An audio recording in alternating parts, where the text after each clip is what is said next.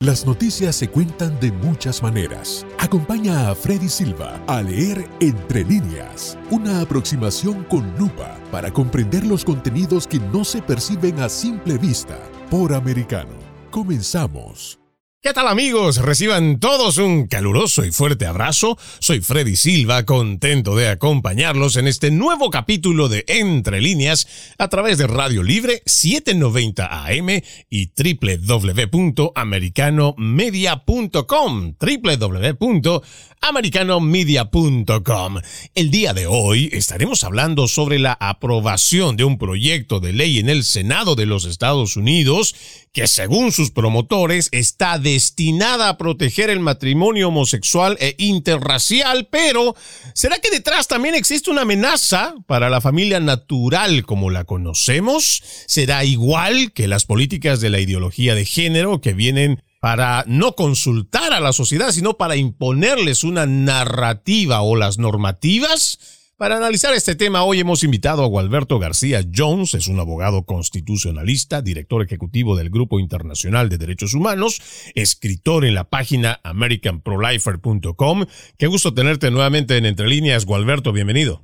Muchas gracias, el gusto es mío. Bueno, te pregunto lo primero, ¿cuál es tu impresión ante la aprobación de esta norma en el Senado? Y segundo, ¿realmente crees que existe una crisis, una emergencia nacional que indique que el matrimonio interracial u homosexual están bajo amenaza o en peligro? No, definitivamente no. Eh, yo creo que esto es una, una excusa simplemente pues para seguir eh, empujando. Hay algunos temas técnicos en, eh, en, esta, en esta ley que yo creo que van muchísimo más allá de lo que de lo que nos están diciendo, ¿no? Y, ahora podemos hablar un poquito más de ello, pero la raíz de todo esto supuestamente es una, una opinión del juez eh, Thomas en la decisión sobre el aborto de, este verano, donde él criticó no tan no el resultado del el matrimonio interracial ni incluso el matrimonio supuestamente matrimonio homosexual, sino la forma, eh, el, substantive due process, que es, una, es algo muy técnico en el derecho, una forma en la que los jueces pues crearon estos derechos. Y entonces él no estaba criticando ni comentando sobre los derechos en sí, sino más bien la forma jurídica en la que se llegó a ellos. Pero, pero da igual porque eh, yo creo que eh, la gente del movimiento LGBTI eh, pues vieron su, oportunidad para empujar un poquito más eh, el tema y bueno, y conseguir algunas cosas que, que hasta ahora pues no tenían, que, que son muy, muy importantes. Por ejemplo, el darle eh, una, una acción privada para que individuos que se, que se crean discriminados puedan hacer juicios bajo ley federal contra otros individuos. Hasta ahora era el tema había sido uno en el que la discriminación, supuesta discriminación contra personas homosexuales solo se podía litigar si el Estado o algún, alguna agencia del Estado traía el caso. Ahora no, ahora cualquier persona que se sienta agraviada pues puede traer eh, un caso y eso va a resultar en una infinidad de juicios y una discriminación en contra de las personas que tenemos una, una visión del matrimonio tradicional de un hombre y una mujer. Exacto, y creo que esa parte es la que a nosotros más nos preocupa, porque en realidad, o por lo menos en lo personal, eh, Gualberto, yo considero, y vamos a sacar un poco esta parte de nuestros valores y tradiciones morales cristianas, por ejemplo, cuando hablamos del tema de la unión de dos personas, porque también hay que ser congruentes con lo que decimos en cuanto a las libertades individuales, ¿no? Si una persona toma la decisión de unirse con otra que es del mismo sexo, trabajan juntos, logran comprar cosas y tienen las cosas y que lamentablemente uno de ellos pierde la vida. Hay una familia que no los ha aceptado, pero que ellos como pareja trabajaron y tuvieron las cosas y una familia que no lo aceptó, viene de buenas a primeras y quiere arrebatarle como una especie de revancha o de venganza, me parece que tampoco sería correcto y en realidad por eso es que se estipulan también estas normativas. Pero lo que a mi parecer esto es un ataque a la familia natural como la conocemos es porque este avance progresista está destruyendo conceptos que hasta el siglo pasado nomás, eh, Gualberto, hace no más de unas dos décadas, la sociedad tenía claro. Por ejemplo, el concepto de la familia natural, papá, mamá, hijos, Pero hoy, con este progresismo, la familia puede ser cualquier cosa. Y lo mismo está pasando con el matrimonio. El matrimonio, por ejemplo, era un concepto empírico y jurídico aceptado y normalizado a nivel mundial como la unión de un hombre y una mujer, el mismo que les otorga a ellos en la sociedad derechos, obligaciones mutuas, ambos, hombre y mujer, y con la reproducción o filiación de los hijos en caso de existirlos, además de la perpetuación de nuestra especie. Pero hoy también en cuanto al matrimonio, creo que ya en la parte conceptual, Hoy este avance progresista quiere volverlo cualquier cosa y en realidad ese creo que es el mensaje o la manipulación del mensaje con el que viene, además de toda la carga legal y jurídica con la que se está presentando. Sí, sí, sí, obviamente. Y bueno, muchas personas desde ya bastante tiempo atrás llevan advirtiendo que al final eh, la meta aquí y el resultado principal es la destrucción de, de la familia, que es el núcleo de la sociedad. Y bueno, ah, yo creo que, que eh, si esta ley pasa, que parece ahora que ya pasando el Senado eh, lo van a pasar antes de que entre el eh, próximo Congreso y obviamente el presidente Biden lo va a firmar, pues yo creo que vamos a ver, la, le vamos a ver las garras aquí al animal feroz que es el movimiento LGBT porque van a forzar el tema y, y yo creo que de lo que en la decisión del 2015 de Obergefell, de la Corte Suprema, eh, esa decisión mm, mm, básicamente lo que impuso fue eh, que, se, que, se tolerara y que se aceptara el matrimonio homosexual, eh, cosa que bajo, bajo la fe cristiana mm, pues no se hace y, y, no se tiene que hacer porque no era un mandato hacia el individuo, sino hacia el Estado. pero lo que estamos ahora viendo es que ahora los individuos también van a, tener que reconocer eh, el matrimonio homosexual eh, y las personas que han estado perseguidas ya y que han tenido que ir hasta la Corte Suprema, por ejemplo, el, fotógrafo y, el, em, el, Baker en, en, Colorado, pues estas personas van a perder los casos que hasta ahora habían ganado, va argumentando que su libertad religiosa individual pues les permitía eh, no tener que tomar parte en estos actos o estas ceremonias que ellos estaban en eh, acuerdo, ¿no? Pues ahora cuando, cuando se firme esta ley, esos casos, esas personas van a perder. ¿Y, qué significa eso? Pues que básicamente las personas que quieran, eh, quieran eh, vivir su vida profesional, incluso su vida privada, bajo el, el, supuesto de que el matrimonio debe ser entre un hombre y una mujer, pues van a ser aislados y ellos van a ser los discriminados. O sea, hay que prepararse porque se nos viene una discriminación ahora en contra de las personas de fe, en contra de las personas que hasta hace, digamos, siete años éramos la mayoría. Eh, yo creo que ahora eso ha cambiado, como vemos con, con el voto en el Senado, eh, 12 republicanos votaron a favor de esto, sabiendo perfectamente, porque el senador Lee, eh, que es, yo creo que es seguramente el, el senador con mejor juicio y mejor conocimiento eh, jurídico en el Senado, eh, les ha advertido, le ha dicho que, que bajo su análisis y el, el análisis de muchos expertos, esta ley va a ser utilizada para perseguir a las personas que, que no están de acuerdo con el matrimonio homosexual y a las instituciones también. Digamos, por ejemplo, si, si tienen una iglesia que quiere hacer, eh, que quiere participar en, en, facilitar el proceso de adopción, que es un proceso muy difícil, muy caro, si su iglesia quiere hacerlo, pero quiere, eh, quiere tener una, una visión bíblica de lo que es el matrimonio, de lo que es lo mejor para los niños, pues ahora ya no van a poder, porque el, eh, cualquier persona puede hacerle juicio y, y llevarlo a la quiebra. Y claro, este ejemplo que tú mencionaste relacionado con el pastelero, Jack Phillips, es uno de los casos que ha sido bastante sonado y que seguramente al final, que es donde termina ganando en la Corte Suprema de Justicia, ya los medios progresistas no lo mencionan o quienes lo mencionan pues tratan de sacarle ventaja como para decir sí, dijeron esto, pero en realidad también mencionaron esta otra situación. Pero esto que tú mencionas es lo realmente de fondo, ¿no? Cuando estamos hablando de que esta normativa no viene a consultar si quieres o no quieres, siendo una persona de fe, atender en un servicio que tú otorgas al público en general, pero que tal vez tu fe no te lo permite. y en realidad existe una constitución y yo te voy a pedir, eh, Gualberto, cuando volvamos de la pausa, hacer estas distinciones porque ya teniendo esta normativa, existiendo la primera enmienda de la Constitución de los Estados Unidos, en base ahora a esta legislación que sale en el Parlamento,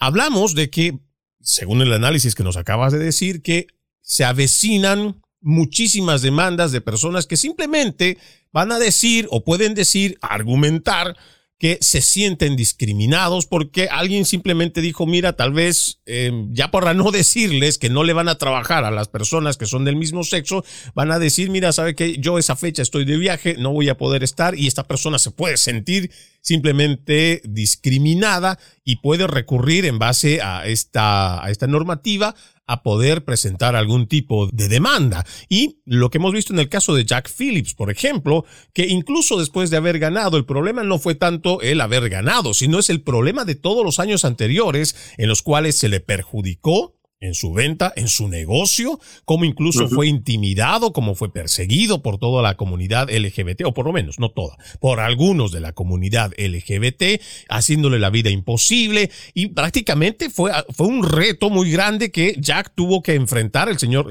y su esposa también, toda la familia, para poder salir adelante. Incluso tuvo la solidaridad del presidente Donald Trump, quien estuvo a su favor, y el sector conservador, pero se logra ganar hasta una última instancia que viene a ser la Corte Suprema de Justicia, pero de por medio hubo un, largo proceso para poderlo ganar, que seguramente otras personas, si es que se da el caso de que vengan muchos más juicios, seguramente hay que tener mucho talante, hay que tener mucha firmeza, hay que tener mucha constancia, perseverancia, fe y convicciones para llevar adelante ese proceso. Pero vamos a hablar de este tema de la parte constitucional y esta parte de la aprobación que se espera, también como tú lo dijiste, según lo, lo que vamos viendo también en los informes, se espera que sí se lo apruebe. De acuerdo a los datos que tenemos, primero va a volver nuevamente a la Cámara de Representantes, seguro para alguna revisión, pero no ya para una votación, y después estará pasando al escritorio del presidente Joe Biden, que ya lo ha dicho anteriormente que él está a favor de aprobar esta normativa. Pero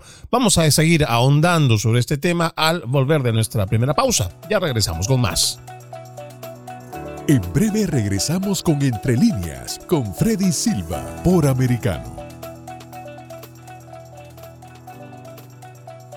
Estamos de vuelta con Entre líneas junto a Freddy Silva por Americano.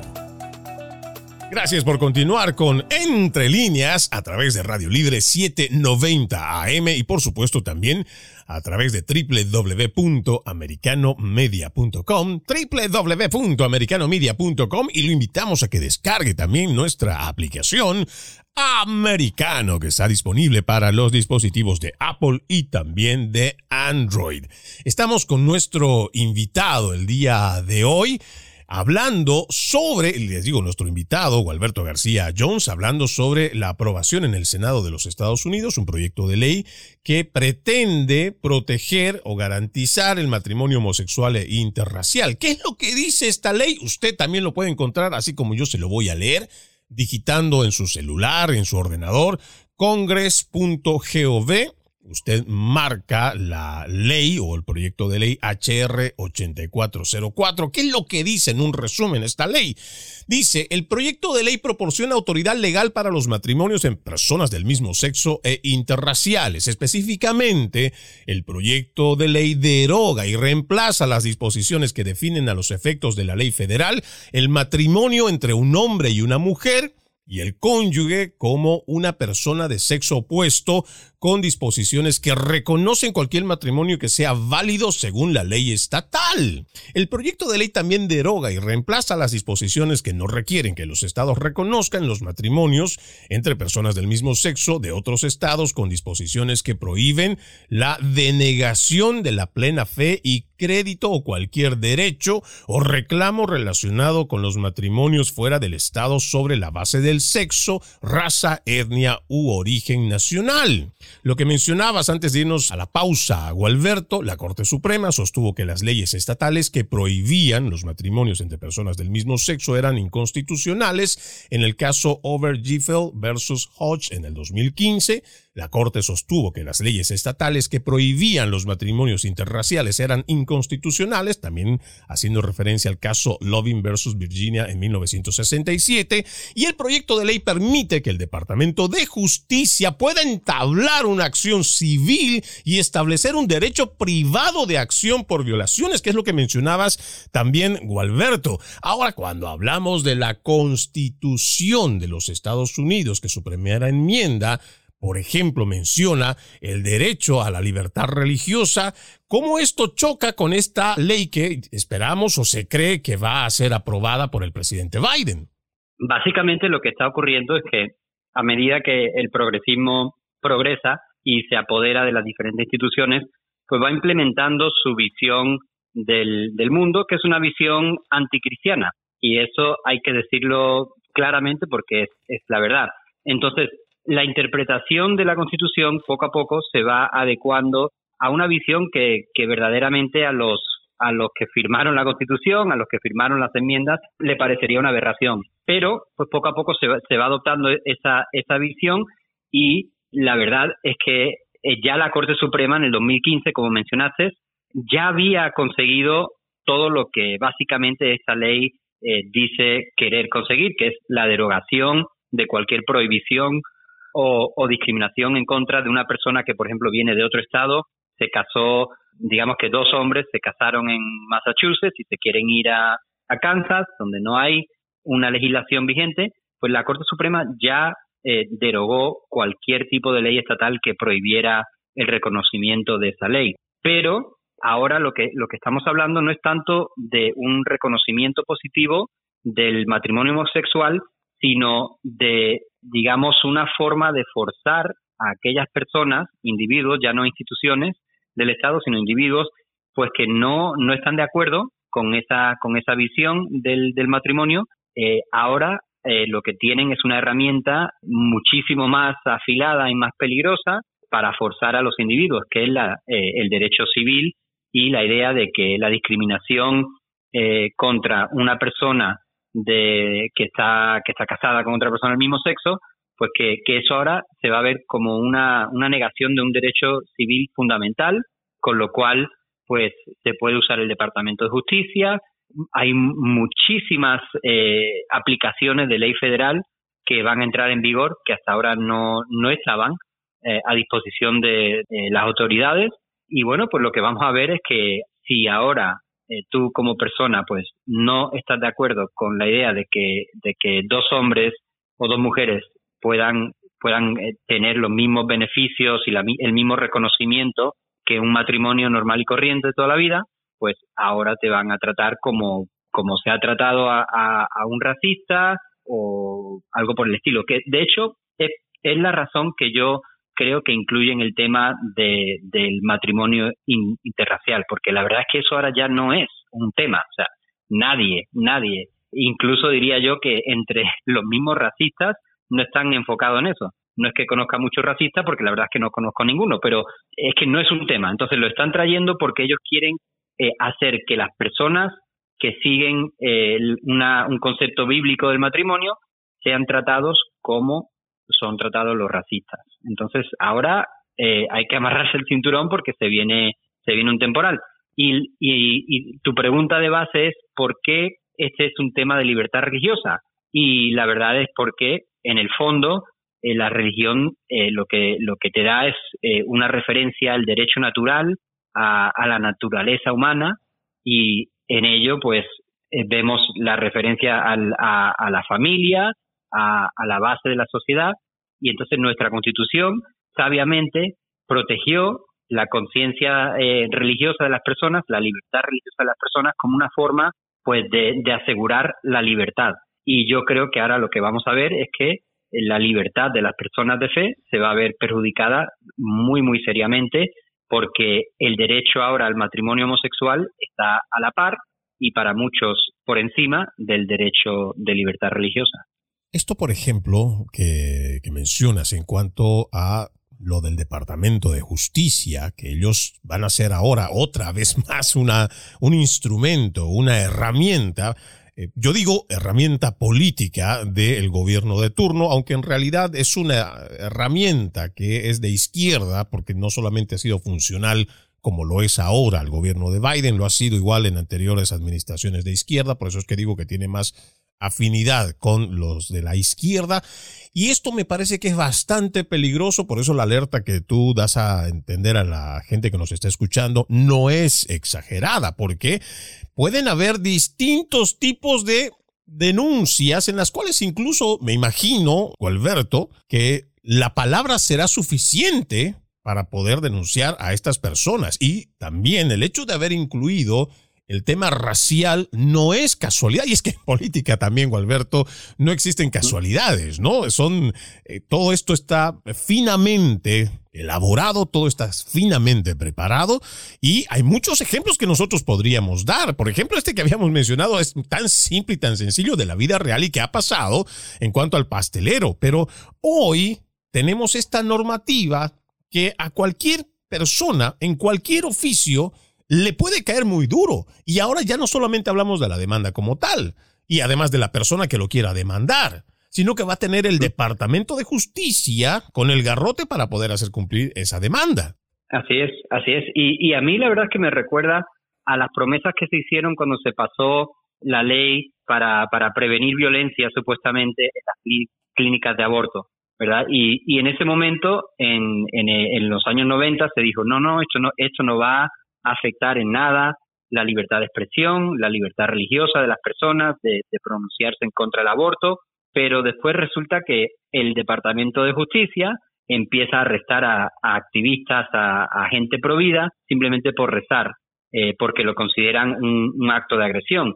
Igual, de igual manera, estoy seguro que las personas que, que predican lo que, lo que dice la Biblia del, sobre el matrimonio también van a ser perseguidas, sin duda alguna, y yo me imagino que será inmediatamente. O sea, no vamos, esto no es una hipotética de aquí a 10 años, yo esto, yo creo que esto de, de aquí a, a, dos semanas, en cuanto se pase, hay muchísimos abogados ya listos para, para hacer juicios y la única esperanza es que la Corte Suprema entre y diga no, eh, la ley esta no, no tiene las protecciones necesarias para pues satisfacer la primera enmienda, que es la más importante, eh, y entonces se derogue, ¿no? Pero mm, no sé, no sé si, no sé eh, cuál será la composición de, la Corte Suprema cuando llegue, porque tardarán varios años en, en los litigios necesarios, en las apelaciones, y, y, la verdad es que pues dependerá como siempre del caso específico y, y bueno, es la verdad es que es algo pues este, que la mayoría de nosotros que estamos en, en, el tema de cultural, yo creo que no nos lo esperábamos tan tan rápido. Era algo que estábamos advirtiendo desde hace mucho tiempo, pero se ha venido, o sea, desde, desde el 2015 hasta ahora, eh, en una tromba que, que es eh, impresionante. Y claro, podríamos decir incluso en un tiempo récord cómo están avanzando todo esto. Y esto es propio también de la agenda globalista, porque hoy más que nunca tienen que acelerar este paso, porque ya se está, nos falta apenas y siete años y algo más para llegar a los objetivos de esta misma Agenda 2030, que seguramente algunos están más retrasados que otros, pero su principal misión será poder avanzar aquí en los Estados Unidos, que es el referente para el resto del continente y por eso también la presión. Vamos a ir a una nueva pausa, amigos de Entre Líneas, ya regresamos con más. En breve regresamos con Entre Líneas, con Freddy Silva, por Americano.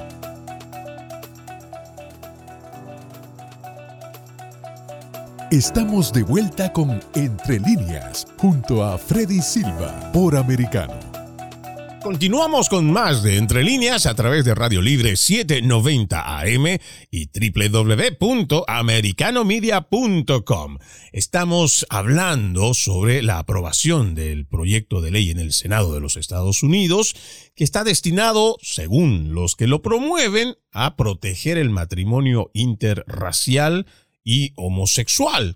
Con nuestro invitado Gualberto García Jones estamos viendo los pormenores en cuanto a esto y dentro de lo que mencionabas antes de irnos a la pausa, Gualberto, estábamos haciendo el análisis de cómo vendrá a ser la próxima conformación o a lo largo de los años, cómo será la conformación del máximo tribunal de justicia.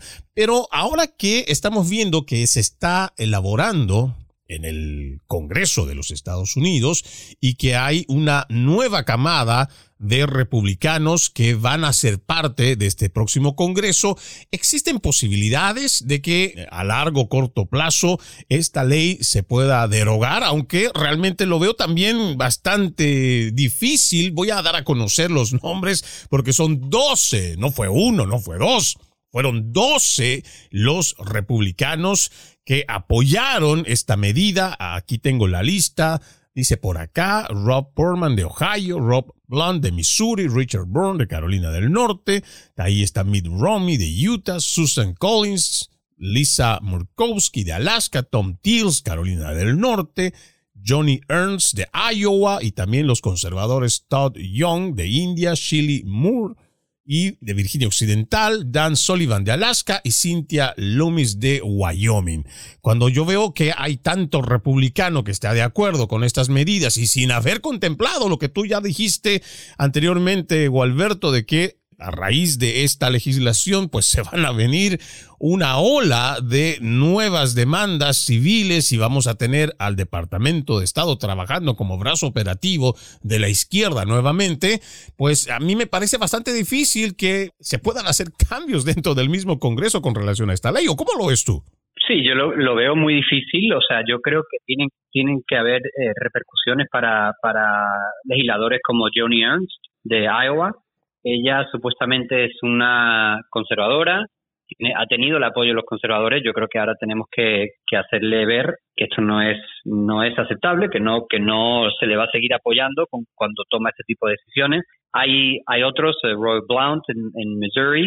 Eh, obviamente Mitt Romney, yo creo que ya es un caso perdido. Creo que siempre ha sido un caso perdido, pero pues es es muy difícil. este tipo de, de acción, yo creo que además refleja eh, la desconexión que hay entre, entre la clase política y la clase regular, ¿no? De la clase trabajadora, la, la clase que no vive en Washington, D.C.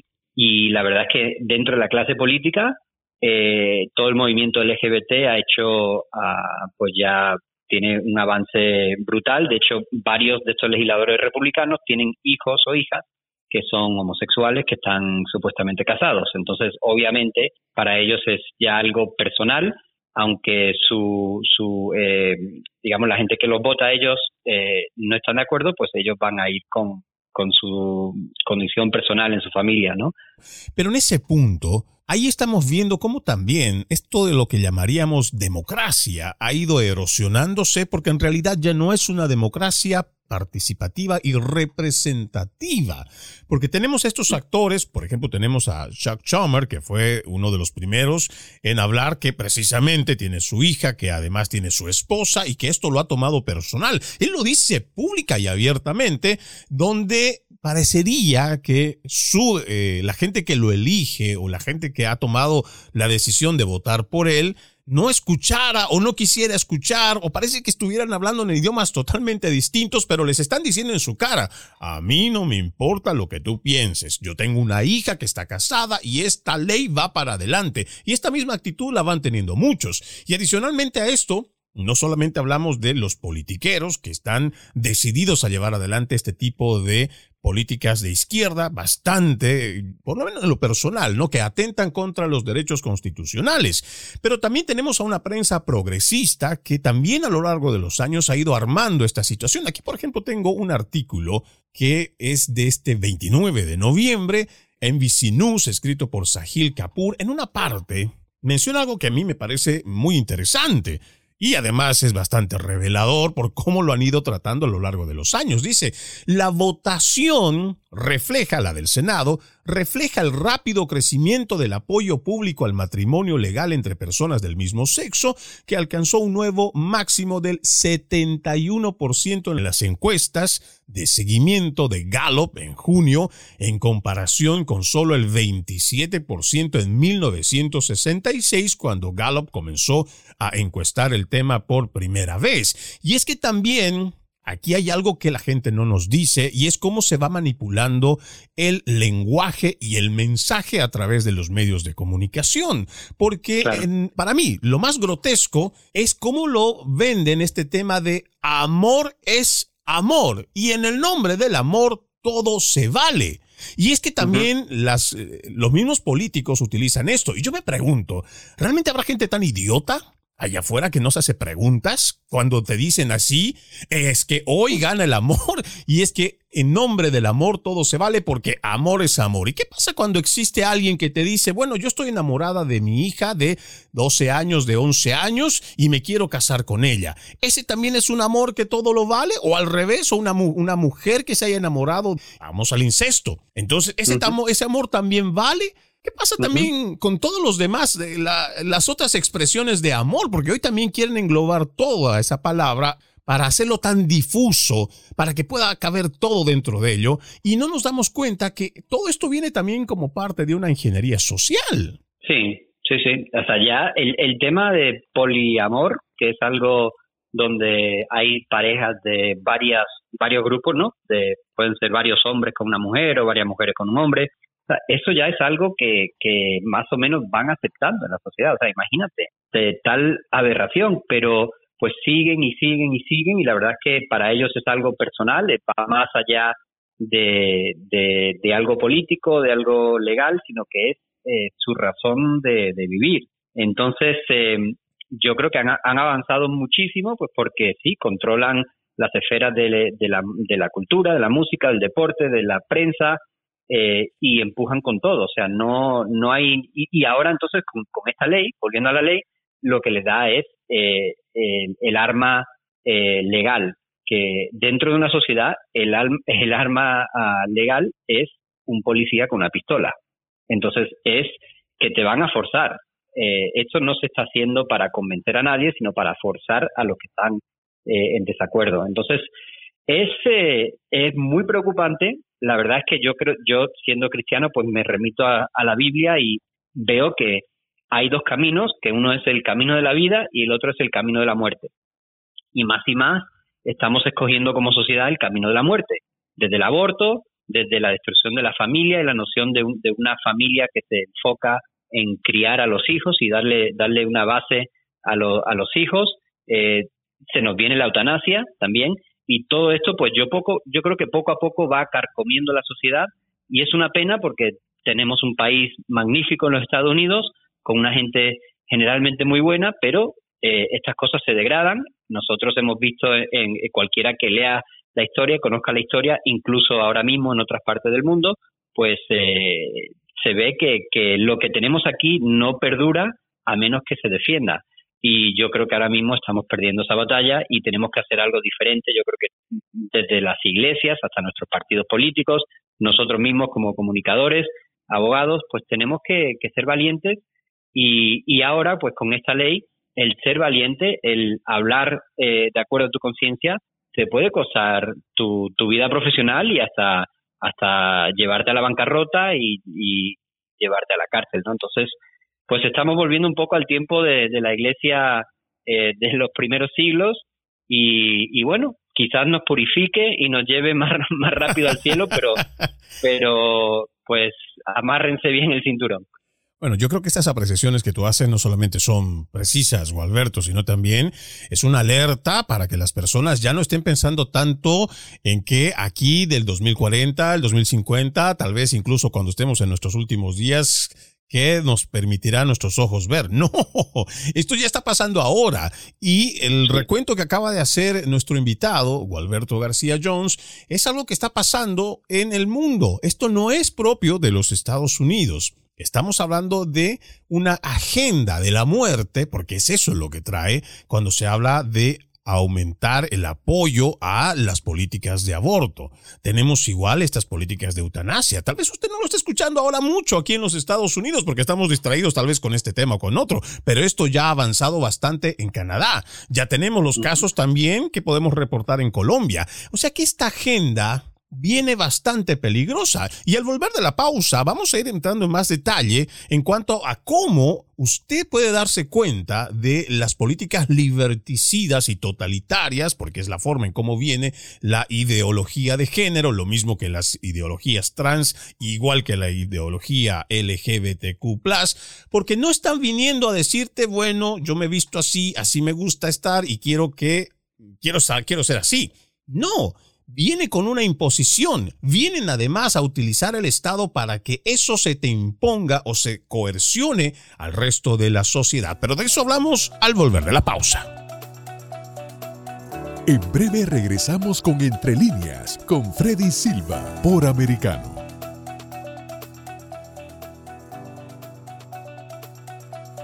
Estamos de vuelta con Entre líneas junto a Freddy Silva por Americano. Continuamos con más de Entre Líneas a través de Radio Libre 790 AM.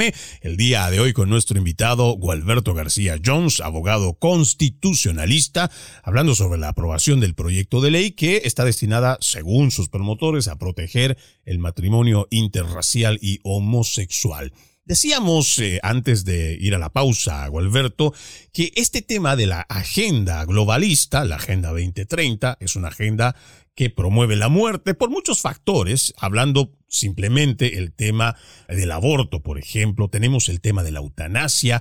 Estas políticas trans también están trayendo o van a traer muerte porque aquellas personas confundidas, sobre todo los niños y los adolescentes, primeros van a ser sometidos a una medicación de por vida que seguramente le va a traer complicaciones físicas, sin hablar de la disforia que seguramente ya sufren. Pero también está llevando a cirugías que son irreversibles y que igual están reportándose personas que entran en depresión y que incluso están perdiendo la vida precisamente por someterse y aceptar este tipo de transición. Y esto es promovido también desde la Agenda 2030. Pero cuando hablamos de la ideología de género, hay que prestarle atención, Gualberto, porque no vienen a preguntarte si estás de acuerdo. Bueno sería que nos dijeran, como lo dijimos al principio, yo visto así, me gusta así, y bueno, total es mi vida. Y yo también diría, es la tuya. Si tú quieres vestirte, no sé, como un alien, pues, y te percibes como un alien, pues qué bueno, una cosa es lo que tú sientas, lo que tú piensas, lo que tú quieras. El problema es que esa ideología de género viene a decirte que la autopercepción de la persona debe ser aceptada por ti, porque tiene que ser aprobada. Y en realidad lo que buscan es esa aprobación, porque si solamente quedara en la propuesta Gualberto, pues yo creo que no habría problema. El tema es que buscan la aceptación, aceptación que utilizan ahora mediante el Estado para que sea impuesto, para que la gente sea coercionada a poderla aceptar. Y esto de fondo también es una aceptación de la mentira. Una mentira, por ejemplo, cuando te dicen que un hombre puede ser una mujer, o que una mujer puede ser hombre, o que si yo me autopercibo una planta, pues soy una planta. Y todo ese tipo de cosas trae sus complicaciones y tenemos que estar con los ojos bien abiertos porque no nos van a venir a preguntar, Alberto. No, y, y la verdad es que principalmente yo creo que, eh, tenemos que tener muchísimo cuidado con nuestros hijos. Como, como padres y, madres, eh, pues lo que, lo que tenemos que hacer es, nuestra función principal en la vida es cuidar a nuestros hijos, impartirle valores, y yo creo que ahora mismo están en el punto de mira de, esta cultura de la muerte. La única forma en la que ellos pueden propagar su ideología es eh, pues lavándole el cerebro a nuestros hijos y, tenemos que tener muchísimo cuidado con, con, eh, las redes sociales, lo que nuestros niños ven en redes sociales, eh, el tiempo que pasan con, con amigos, en, yo creo que siempre se ha tenido que tener cuidado ¿no? con las amistades, pero ahora mucho más, más que nunca. Y, y el contenido ¿no? de, de música, de, de películas, lo que están viendo, porque ahí sí hay un ataque completo, o sea, desde, las películas de Disney de para niños chicos ya empiezan eh, y obviamente con la, con la música de, los adolescentes, como siempre, ¿no? Siempre ha sido la vanguardia de, cualquier tipo de, rebeldía, pues ahora la rebeldía no es una rebeldía sana, digamos, de, de, de, como podría haber sido en otras épocas, ahora la rebeldía tiene unas consecuencias que, como dijiste, pues llevan a, niñas a que se operen y se y se, se amputen eh, los, los senos y, todo tipo de cosas que son irreversibles y que son trágicas y que, y que llevan a la muerte. Eh, la muerte del alma definitivamente, pero muchas veces llevan al suicidio, llevan a las drogas, llevan a, a, violencia que vemos en nuestra sociedad, que no viene porque, porque tengamos armas, porque siempre hemos tenido armas, sino que viene porque estamos destruyendo lo que le da sentido a la vida, lo que le da una, una meta, ¿no? De, tener una familia, de, tener un, círculo de apoyo. Todo eso se está destruyendo y yo creo que tenemos que tener muchísimo cuidado. Yo por lo menos lo tengo con, mis seis hijos.